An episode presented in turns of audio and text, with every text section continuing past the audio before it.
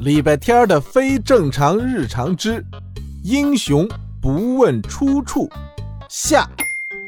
礼拜天一句话成功惹哭了一条秋裤。更麻烦的是，这秋裤啊，一哭起来根本停不下来。礼拜天跟同学爬山，他在哭；礼拜天听老师讲植物知识，他在哭；礼拜天他们组铺上垫子开始吃午餐了，他依然在哭。小七，要是你把女孩子弄哭了，怎么哄啊？然而，他万能的弟弟还记恨着秋裤之仇，并不想理他。礼拜天一把拽住路过的郝佳佳，换了个思路。郝佳佳，你的梦想是什么？当医生呀！这其实是我妈妈的梦想，她一直想当一个救死扶伤的神医。我家里的健康知识书籍可多了。人人都有自己的梦想，我却不能有。我只配做一条没有梦想的秋裤。礼拜天叹了口气。他不知道该如何安慰一条想当英雄的秋裤。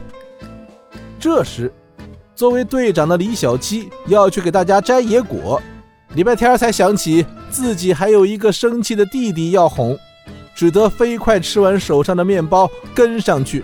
这李子树挺脏的，我爬上去，你在下面接着就行。爬得真好，是那秋裤给了你力量吧？别记仇了，老妈也是怕你冷。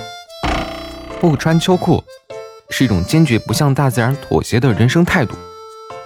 秋裤穿在里面又看不见，大自然也不知道你穿了。哈哈！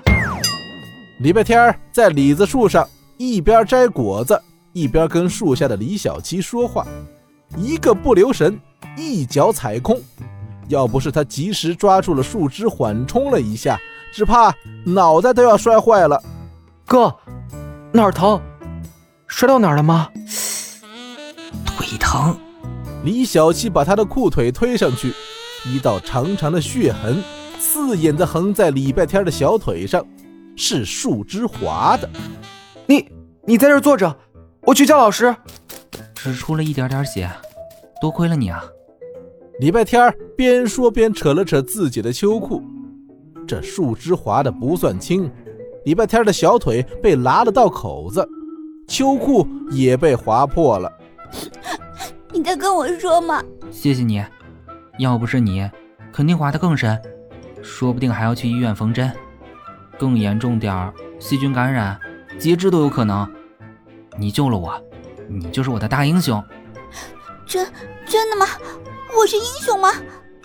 当然了，英雄总是救人于危难的，你牺牲了自己，保护了我。我我我真的当英雄了，太好了！妈妈总说秋裤就应该有秋裤的梦想，那是整个秋裤家族未完成的梦想，所以我都不敢想。可我真的想当英雄啊！还记得那句话吗？英雄不问出处，好汉都穿秋裤。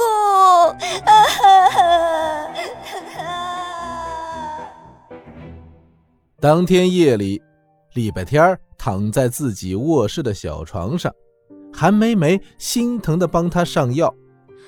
再敢爬树，我打断你的腿！老妈，你有什么未完成的梦想吗？有呀，我想当战地记者，去战场上寻找那些被炮火掩埋的真相。那你希望我为你做什么吗？你，不用。那是我的梦想，与你无关。你应该去做一个你自己的梦，那个梦里不必有我，你可以当卡车司机、快递员、水手、农夫，什么都可以。海盗也可以吗？不，海盗除外。